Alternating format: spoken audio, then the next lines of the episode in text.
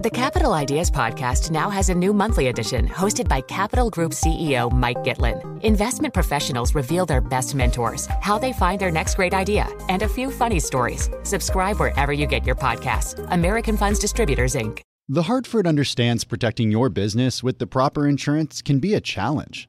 The Hartford team can provide coverage to suit your industry.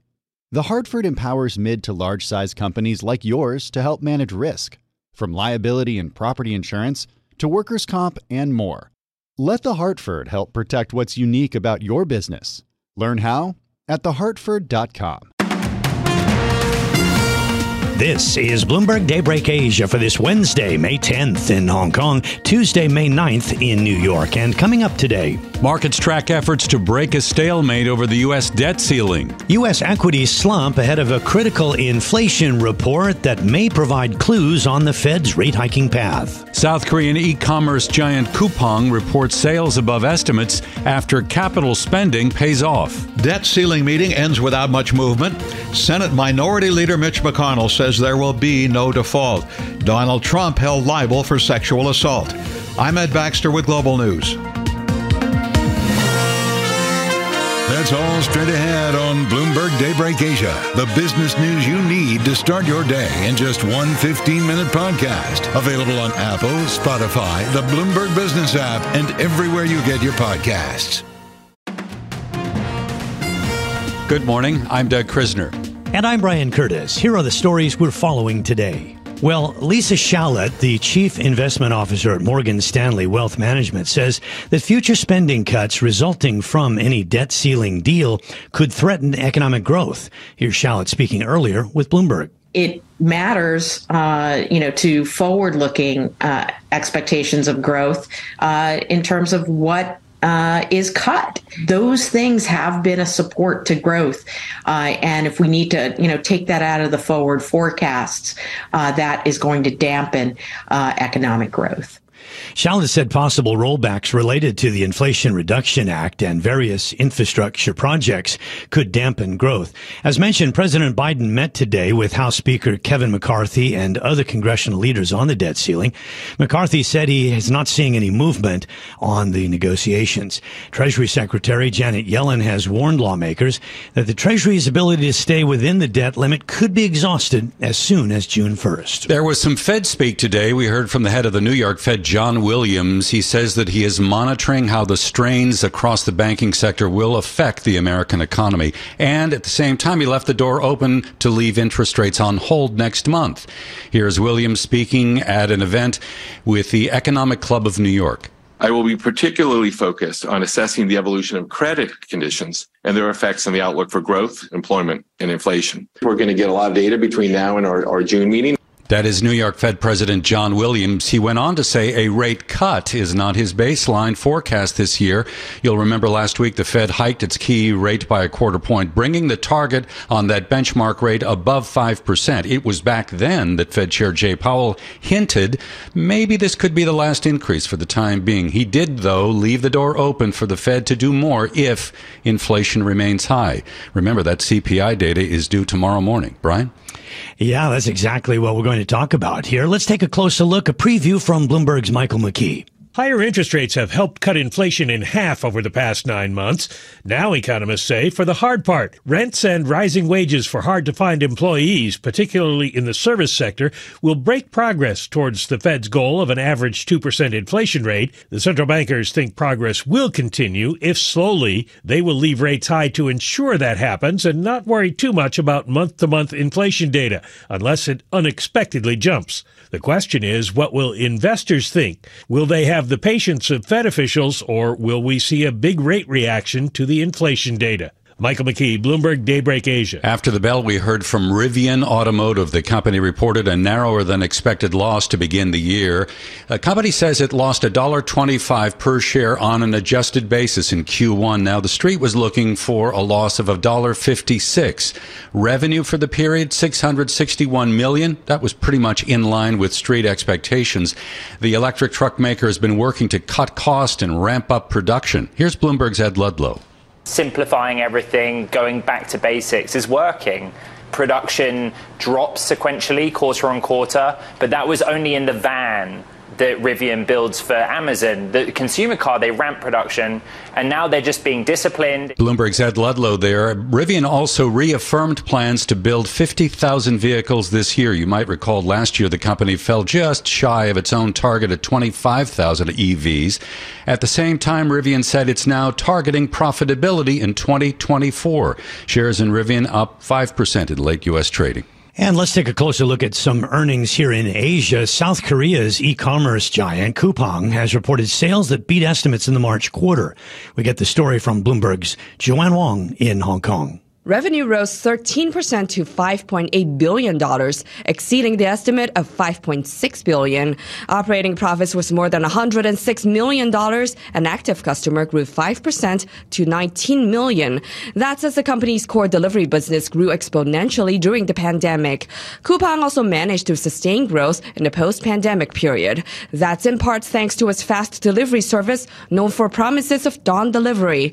Coupang is reportedly looking to expand market share among new initiatives, it's expanding its delivery business in Taiwan. In Hong Kong, I'm Joanne Wong, Bloomberg Daybreak Asia.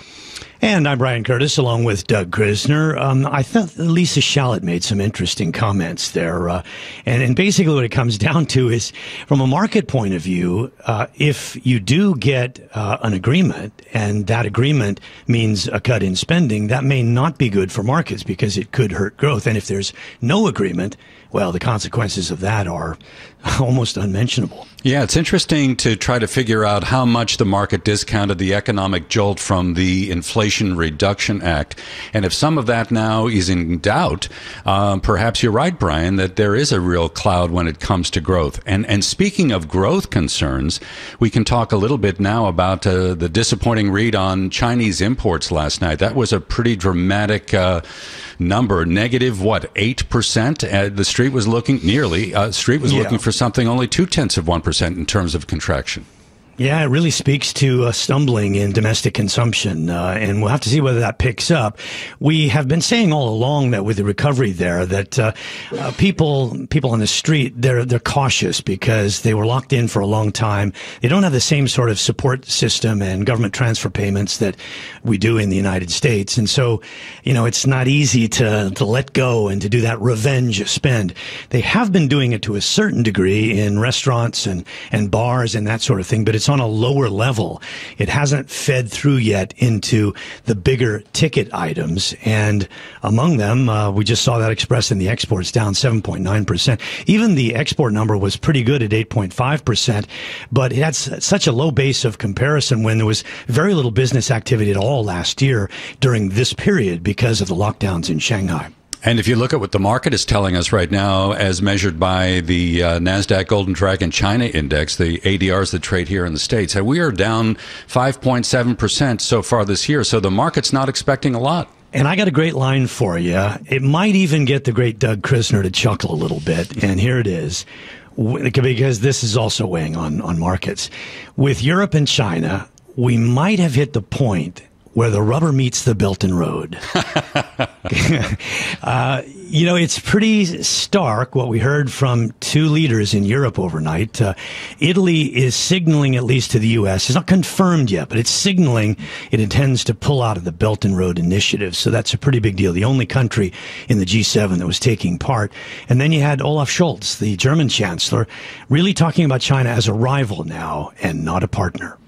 Yeah, and also uh, Germany's foreign minister who is kind of applying a little bit of pressure, you would think, on Beijing to do more to try to bring some type of end to war in Ukraine. Yep, and we know that that doesn't appear to be happening anytime soon. But now it's time for global news.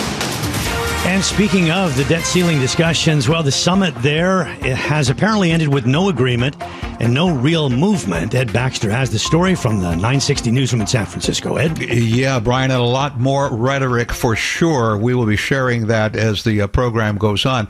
But while we're able to grab uh, Joe Mathieu, the uh, host of Sound On and Balance of Power, we're going to tie him up and, and get some analysis here. So, surprise, no surprise, Joe. They came out with swords drawn, didn't didn't they? Yeah, I'm not thinking that wasn't a lot of fun in there. Uh, I didn't see any new movement uh, Speaker McCarthy told reporters uh, in the stakeout position there in the driveway. And of course, Democrats came out. They didn't seem very happy either. Chuck Schumer, Hakeem Jeffries, everyone speaking very passionately about how nothing happened. The, the meeting lasted about an hour, uh, which is not a great sign, but this is clearly an opportunity for everyone to kind of start from scratch with their positions. We know that the staff will, on both ends of Pennsylvania Avenue, will keep talking tonight, and they did set another meeting for Friday. So that's very important here. If that hadn't been done, if we didn't know where this was going, this would feel a lot uh, le- less uh, comforting than even this does now.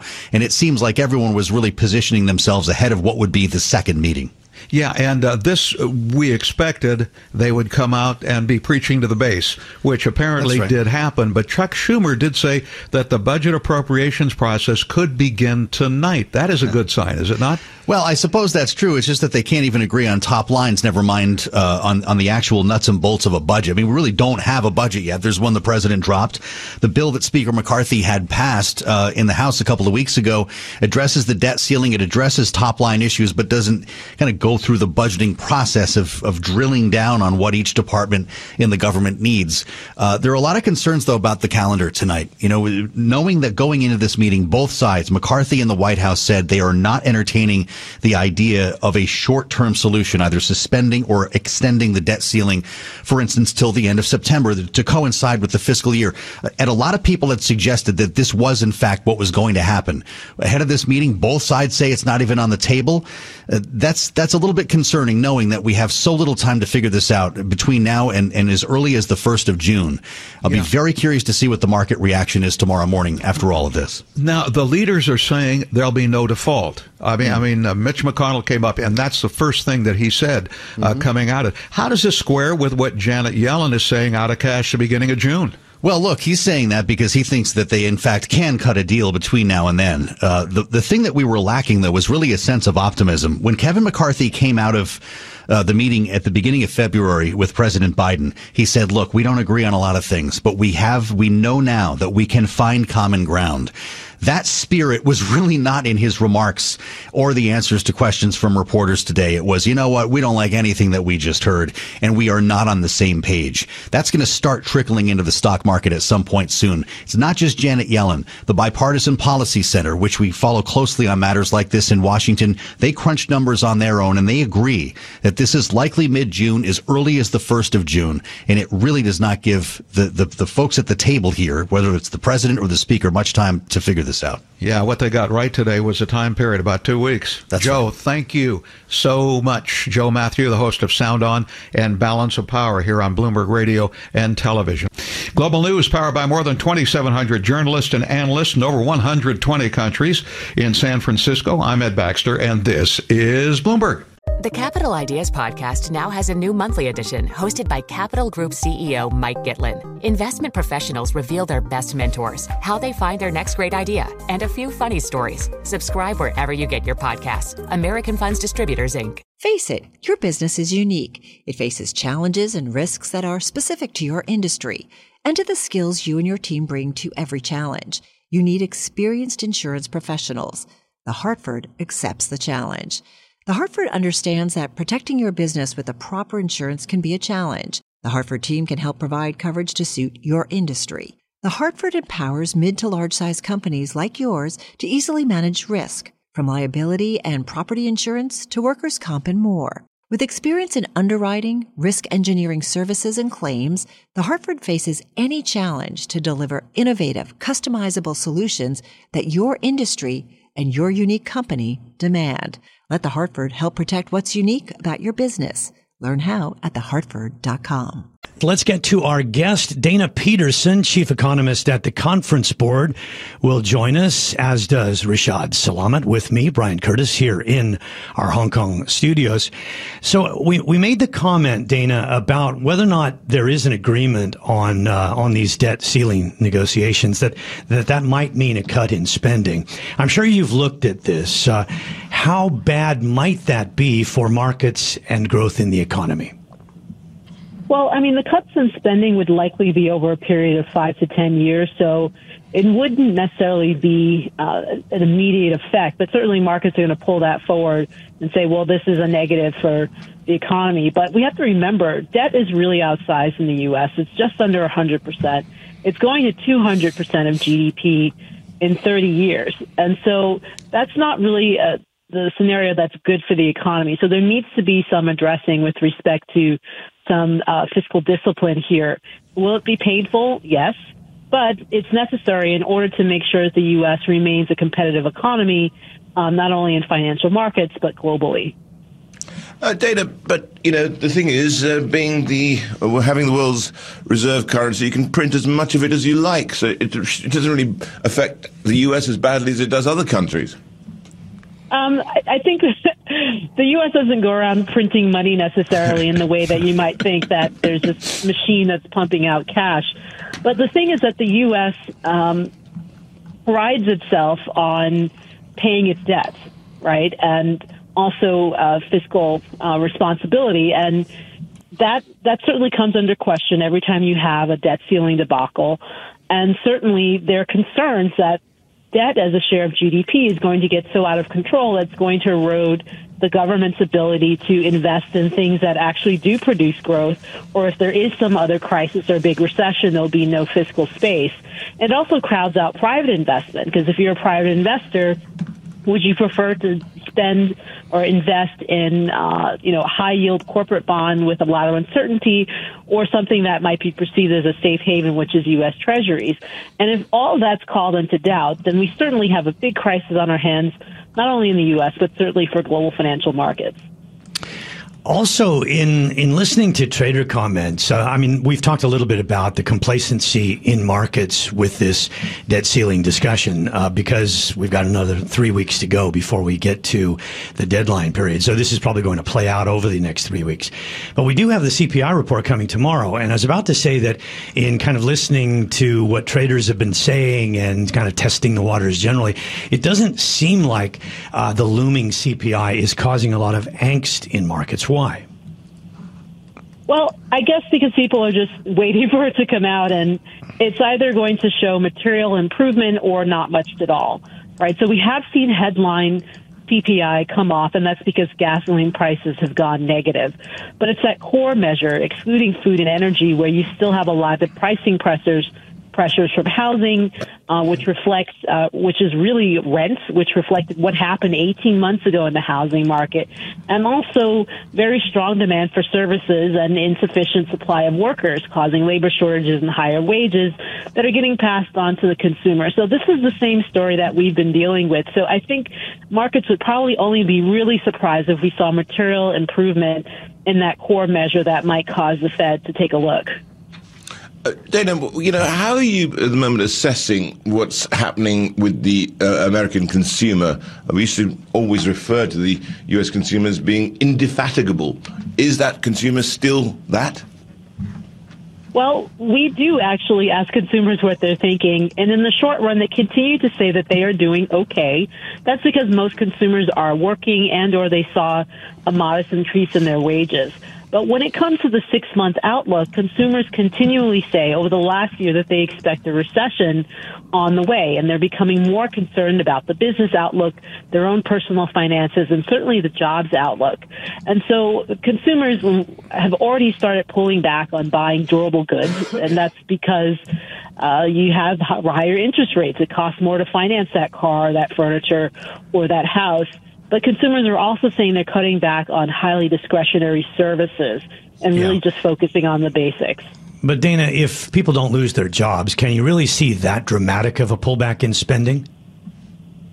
Well, we've already seen spending pull back for durable goods. And so the last piece of the puzzle really is services. And if people think that they might lose their job, even though we they probably won't, but if they believe that, then they will pull back on spending. And I think that's really the last shoe to drop in terms of softening the economy to help bring down inflation. Right. Um, so we just came through an earnings season that held up pretty well, even with the cutback in spending, the cutback in durable goods that you mentioned. Uh, is is that something that can continue? Uh, and would they just shift to, you know, smaller items like we talked about what we're seeing in China?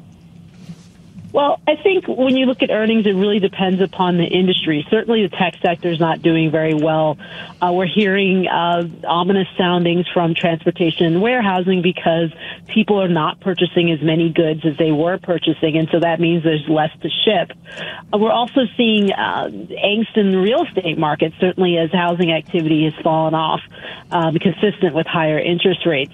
So we do think consumers are, are saying to us that they're going to shift to cheaper uh, forms of services instead of going to the movies. They're going to stream. So we do think that's going to happen. Okay, Dana, excellent stuff. Always a pleasure to have you on the program. Thanks very much for joining us. Dana Peterson, Chief Economist at the Conference Board. And if anybody knows consumers, it's the Conference Board. This is Bloomberg Daybreak Asia, your morning brief on the stories making news from Hong Kong to Singapore and Wall Street. Look for us on your podcast feed every day on Apple, Spotify, and anywhere else you get your podcast. You can also listen live each day on Bloomberg 1130 in New York, Bloomberg 991 in Washington, Bloomberg 1061 in Boston, and Bloomberg 960 in San Francisco. Our flagship New York station is also available on your Amazon Alexa devices. Just say, Alexa, play Bloomberg 1130. Plus, listen coast to coast on the Bloomberg Business app, SiriusXM Channel 119, the iHeartRadio app, and on Bloomberg.com. I'm Brian Curtis. And I'm Doug Krisner. Join us again tomorrow for all the news you need to start your day right here on Bloomberg Daybreak Asia.